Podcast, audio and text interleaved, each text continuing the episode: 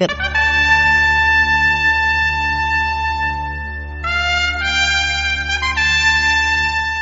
ግጭት፣ ድርቅና መፈንቅለ መንግስት እያመሳት የምትገኘው አፍሪካ ኒውዮርክ ላይ እየተካሄደ ከሚገኘው ሰባ ስምንተኛው የተባበሩት መንግስታት ድርጅት ጠቅላላ ጉባኤ ለችግሯ መፍትሄ የሚሆን ውሳኔ እንደምትጠብቅ ባለሙያዎች ተናገሩ።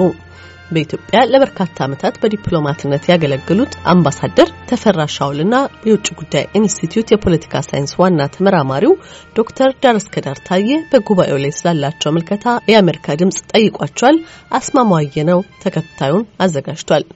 በዓለም አባል ሀገራት መሪዎች ተሳታፊነት በየዓመቱ በአሜሪካ ኒውዮርክ የሚካሄደው የተባበሩት መንግስታት ድርጅት ጠቅላላ ጉባኤ ሰባ ስምንተኛው መደበኛ ስብሰባውን ካለፈው ማክሰኞ ጀምሮ በአሜሪካ ኒውዮርክ እየተካሄደ ይገኛል። ይህ ዓለም አቀፍ ጉባኤ ዓለማችን ከቅርብ ጊዜያት ወዲህ በገጠሟት አዲስ ለውጦችና ተግዳሮቶች ውስጥ እያለፈች ባለችበት በዚህ ወቅት እንደመካሄዱ መጠን ተጠባቂ እንደሆነ በውጭ ጉዳይ ኢንስቲትዩት የ political science ዋና ተመራማሪው ዶክተር ዳር እስከ ዳር ታዬ ይናገራሉ። ለውጥ ስንል በኢኮኖሚ ሊታይ ይችላል። በሀገራት ፉክክር ሊሆን ይችላል። ከዛ ደግሞ የሀገራት ፉክክር እያገለላቸው እየመጡ ካሉ ሀገራት አንጻር ሊታይ ይችላል። ምን ማለት ነው?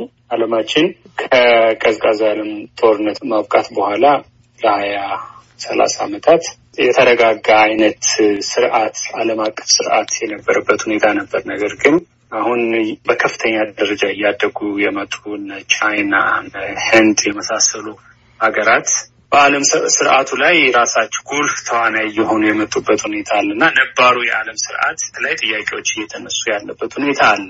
ከዛ በዘለለ ደግሞ ባለፉት ሶስት አራት ዓመታት በኮቪድ ምክንያት ዓለም ከፍተኛ የሆነ ራሱ በሽታው የፈጠረው ጫና ነበረ። ከዛ ደግሞ በሽታውን ተከትሎ የተፈጠረ የኢኮኖሚ ቀውስ አለ።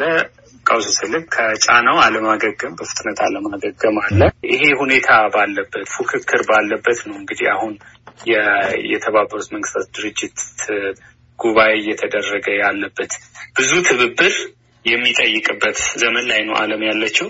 ነገር ግን ደግሞ ለትብብር አስቻይ የሆኑ ሁኔታዎች በከፍተኛ ሁኔታ እየቀነሱ ያለበት ዓለም ላይ ነው አሁን ያለ ነው። ዶክተር ዳር እስከ ዳር ጠቅላላ ጉባኤ የአባል ሀገራቱ የግንኙነት መድረክ ሆኖ እንደሚያገለግል ጠቅሰው የተለያዩ ፍላጎቶቻቸውንና የገጠሟቸውን ችግሮች የመነጋገሪያ አጀንዳ እንዲሆኑ የሚያቀርቡበትም ጭምር ነው ይላሉ። ብዙ ጊዜ በጠቅላላ ጉባኤው የውይይት አጀንዳና ትኩረት ላይ ልዩነቶች የሚስተዋሉት በዚህ ምክንያት እንደሆነ የሚያስረዱት ዶክተር ዳር እስከ ዘንድሮም ይህ እንደሚጠበቅ ይጠቁማሉ።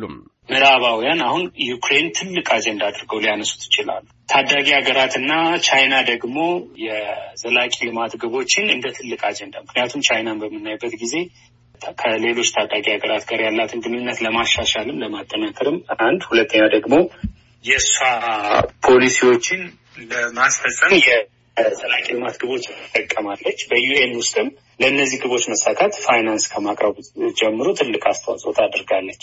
እሷ ደግሞ ያኛውን ፍላጎት ላይ ትኩረት ልታደርግ ትችላለች። ይሄ የተፈጥሮ አደጋ የአየር ንብረት ለውጡ እንደ አጀንዳ ደግሞ ትኩረት አድርገው የሚያነሱ ይኖራሉ እና የአገራት መካከል የአጀንዳ ልዩነት አለ፣ ትኩረት የመስጠት ልዩነት አለ። በአንድም በሌላ መልኩ የሚታየው የጂኦ ፖለቲካው ፉክክርም መገለጫ ሆኖ እናገኘዋለን። የአጀንዳዎች የትኩረት ልዩነት በኢትዮጵያ በልዩ ልዩ መንግስታዊ ስርዓቶች ውስጥ ለበርካታ ዓመታት በዲፕሎማትነት ያገለገሉት አምባሳደር ተፈራ ሻውል በበኩላቸው በመድረኩ የሚነሱ የውይይት አጀንዳዎችና የውሳኔዎች ተግባራዊነት በዓለም አቀፍ ስርዓቱ ላይ ከፍ ያለ ተጽዕኖ ባላቸው ሀገራት ፍላጎት እንደሚወሰን ያስገነዝባሉ። አሁን ካለችበት የዓለም ችግር ለመውጣት የፖለቲካ ቆራጥነት ያስፈልጋል። በተለይም በሰብአዊነት ላይ የተመሰረተ በህዝቦች ደህንነት ላይ የተመሰረተ በዓለም የአየር ንብረት መጠበቅ ላይ ወይም መሻሻል ላይ የተመሰረተ እንዲሆን አብዛኞቹ ሀገሮች ሲያምኑ ይሆናል። እንደተለመደው ብዙ ውሳኔዎች ይተላለፋሉ። ቢተላለፉም የሚገጥም የሚተገበሩም የማይተገበሩም አሉ። ለመተግበር ግን ጡንቻ ያስፈልጋል። ለመተግበር ጡንቻ ያስፈልጋል። ዝም ብሎ ትንንሹ ሀገር ሁሉ ይሄ ይደረግ ይሄ ይደረግ ብሎ ሲጮህ እርግጥ እዛ ላይ አብረው ያጨበጭባሉ። በኋላ ግን ብዙዎቹ አይፈጸሙ። ዞሮ ዞሮ ማን ነው ፈጻሚው የሚባለው ነገር ሲታይ የዩናይትድ ስቴትስ መንግስት ከፍተኛ ተጽዕኖ አለው። ወደድንም ጠላንም ዞሮ ዞሮ የዩናይትድ ስቴትስ ተወካዮች የሚከተሉት እና አብረው አጅበው የሚደረገው የስብሰባ ውሳኔ አሰጣጥ የበላይነት ተቀባይነት አለው። የተባበሩት መንግስታት ድርጅት አሁን ባለው ዓለም አቀፋዊ ስርዓት ሰላምና ደህንነትን የሚያስጠብቅ ባለብዙ ወገን ተቋም እንደሆነ ይታመናል። ከቅርብ ጊዜያት ወዲህ ግን ከውክልናና ገለልተኝነት ጋር በተያያዘ በአባል አገራቱ ትችቶች ሲሰነዘሩበት ይስተዋላል። እነዚህ ትችቶችና ጥያቄዎችም በጠቅላላ ጉባኤው ዓመታዊ ስብሰባ ወቅት ጎላ ብለው ይሰማሉ። ዶክተር ዳር እስከ ዳር ታዬ እንደሚሉት በተለይ ድምፅን በድምፅ የመሻር መብት ባላቸው የጸጥታው ምክር ቤት ውክልና ላይ የሚነሱ ትችቶች አሁን በብዛት እየተስተጋቡ መጥተዋል። በተባበሩት መንግስታት ድርጅት ውስጥ በሚገኙ በጣም ብዙ ሌሎች ተቋማት ከስሩ ባሉ ሌሎች ተቋማት Bretton Woods institutions የሚባሉት የ IMF፣ World Bank የምንላቸው የዓለም ንግድ ድርጅት ሁሉም ላይ አሁን የሪፎርም ወይም የማሻሻያ ጥያቄ እየተነሳ ነው ያለው። የሁለተኛ ዓለም ጦርነት ሲያበቃ አሜሪካ አሸናፊውን አወጣች። ከዛ እሷ ደግሞ በዓለም የዓለም ሰላም ሊጠበቅ የሚችልባቸው ተቋማት ስትመሰረት በሰላምና ደህንነት እና በፖለቲካ የተባበሩት መንግስታት ድርጅት ነው የተመሰረተው። እዛ ጋር ደግሞ አሸናፊ ሀገራት የጸጥታው ምክር ቤት ቋሚ መቀመጫ የድምፅን በድምፅ የመሻር መብት ያላቸው ሀገራት እንዲሆኑ ተደረገ።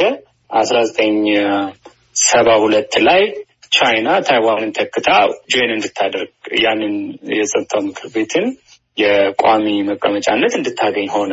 ስለዚህ እስከ ቅርብ ጊዜ ድረስ አሜሪካንን በኢኮኖሚ እና በኢኮኖሚ የሚቀናቀናት ያን ያህል እሷን መገዳደር የሚችልም ሀገር ስላልነበረ አብዛኞቹ የዓለም ሀገራትም በእሷ ስርዓት ውስጥ ሁኖ እያደጉ ስለነበረ ብዙም ተቃውሞ ተቃውሞም ቢኖርም ያን ያህል በመንግስታት ደረጃ ፖሊሲ ተይዞለት ሲቀርብ ብዙም አይሰማም ነበር። ነገር ግን አሁን በተለይ እንደ ቻይና አይነት ሀገራት በጣም በከፍተኛ ሁኔታ እያደጉ መምጣት እና ከአፍሪካም አካባቢ ደግሞ ድምፆች መሰማት ይሄ የጸጥታው ምክር ቤት በዓለም ዋና ዋና ጉዳይ የሰላምና የደህንነት ጉዳይ ላይ አምስት ሀገራት ብቻ እንዲወስኑ እያደረገ ነው። ስለዚህ ውክልናው መስፋት መቻል አለበት የሚል ጥያቄ ይነሳል። ከአፍሪካ የተወሰነ ሀገር መግባት አለበት። ከኤዥያ ደግሞ ወይ ህንድና ጃፓን ከሁለት አንዱ ወይ መግባት አለባቸው። እንደ ጀርመን አይነት ሀገር ሊገባ ይገባል። ከላቲን አሜሪካም እንደዚሁ የሚሉ ጥያቄዎች ከዚህም ከዛም እየተነሱ ያለበት ሁኔታ አለ። ግን ይሄ ራሱ ያው እያንዳንዱ ውሳኔ በሁሉም ሀገራት ድጋፍ ማለፍ ስላለበት የመሳካት እድሉ ይሄ ራሱ ዝቅተኛ ነው። አሁን ላይ አሜሪካን ራሱ ብታይ የእነዚህ ተቋማት ሪፎርም እንዲደረጉ እንደግፋለን ሲሉ ትሰማለህ።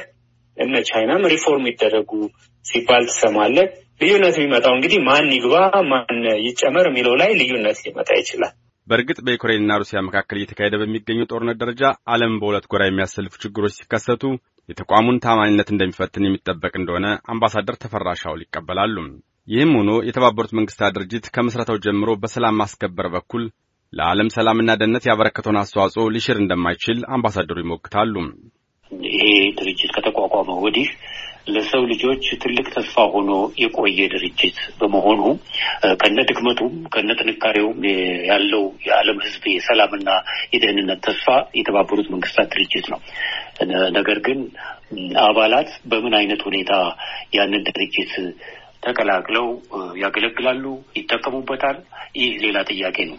ምክንያቱም እያንዳንዱ ሀገር የራሱን የልዕልና ክብርና ሌላም የራሱን ብሔራዊ ጥቅም የሚያስከብርበትን መንገድ ለማራመጃ ወይንም ለማጠናከሪያ የሚጠቀምበት ነው እና የተባበሩ መንግስታት ድርጅት እንደሚታወቀው በ United Nations Development Programme፣ በስደተኞች ድርጅት፣ በህጻናትና እናቶች ድጋፍ ማለት ዩኒሴፍ፣ በዩኔስኮ፣ በዓለም ጤና ድርጅት፣ በዓለም የህዝቦች ፍልሰት ድርጅት እና በዓለም ምግብ ድርጅት፣ በዓለም እርሻ ድርጅት በእነዚህ ሁሉ በሚያደርገው ስራ ብዙ ያልተዘመረለት በጎ ነገር ፈጽሟል።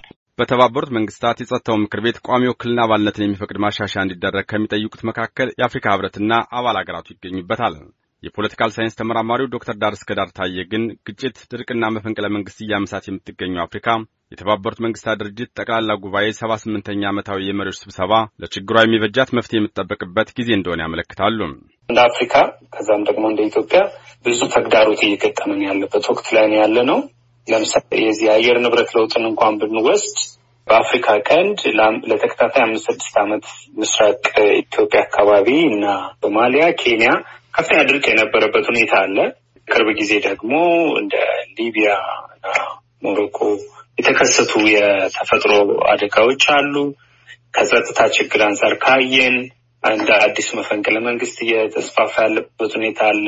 የውስጥ ግጭት እየተስፋፋ አካባቢዎች አሉ እና ብዙ ችግሮች የዘላቂ ልማት ግቦች መሳካት አስፈላጊ የሆኑ የገንዘብ አቅርቦት ላይ አፍሪካ I think አሁን ብዙ የዓለም አቀፍ ድጋፍ ትብብር የምትፈልግበት ወቅት ላይ ነው ያለችው።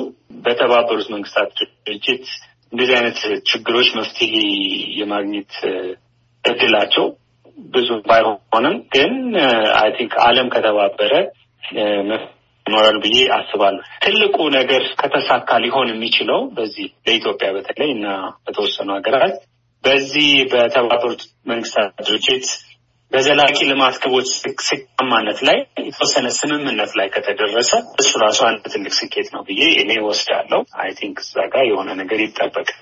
በይፋ ከተጀመረ ቀናትን ባስቆጠረው የተባበሩት መንግስታት ጠቅላላ ጉባኤ ሰባ ስምንተኛው ዓመታዊ መደበኛ ስብሰባ አንድ መቶ ሀምሳ የዓለም ሀገራት በመሪዎቻቸው ደረጃ ተወክለው እየተሳተፉ እንደሚገኙ ተገልጿል። በተለመደው የተቋሙ አሰራር መሪዎቹ በተመደበላቸው የጊዜ ሰሌዳ መሰረት ንግግራቸውን ለጠቅላላ ጉባኤው ማሰማታቸውንም ቀጥለዋል። የተባበሩት መንግስታት ድርጅት መስራች የሆነችው ኢትዮጵያም በምክትል ጠቅላይ ሚኒስትርና የውጭ ጉዳይ ሚኒስትሯ አቶ ደመቀ መኮንን በኩል በጠቅላላ ጉባኤው ላይ ተወክላለች። አቶ ደመቀ ከጠቅላላ ጉባኤው ጎን ለጎን ከትላንት በስቲያ ረቡዕ መስከረም ዘጠኝ ቀን በተካሄደው የጸጥታው ምክር ቤት ስብሰባ ላይ ምክር ቤቱ ፍትሐዊ ውክልና እንዲኖረው ጥሪ አቅርበዋል። ዓለም አቀፍ የፋይናንስ ተቋማትም የታቀደውን ዘላቂ ልማትና እድገት እንዲያሳኩ አስቸኳይ ማሻሻያ ማድረግ እንደሚገባቸውም አስገንዝበዋል። ለአሜሪካ ድምፅ አስማማየ ነው፣ ዋሽንግተን ዲሲ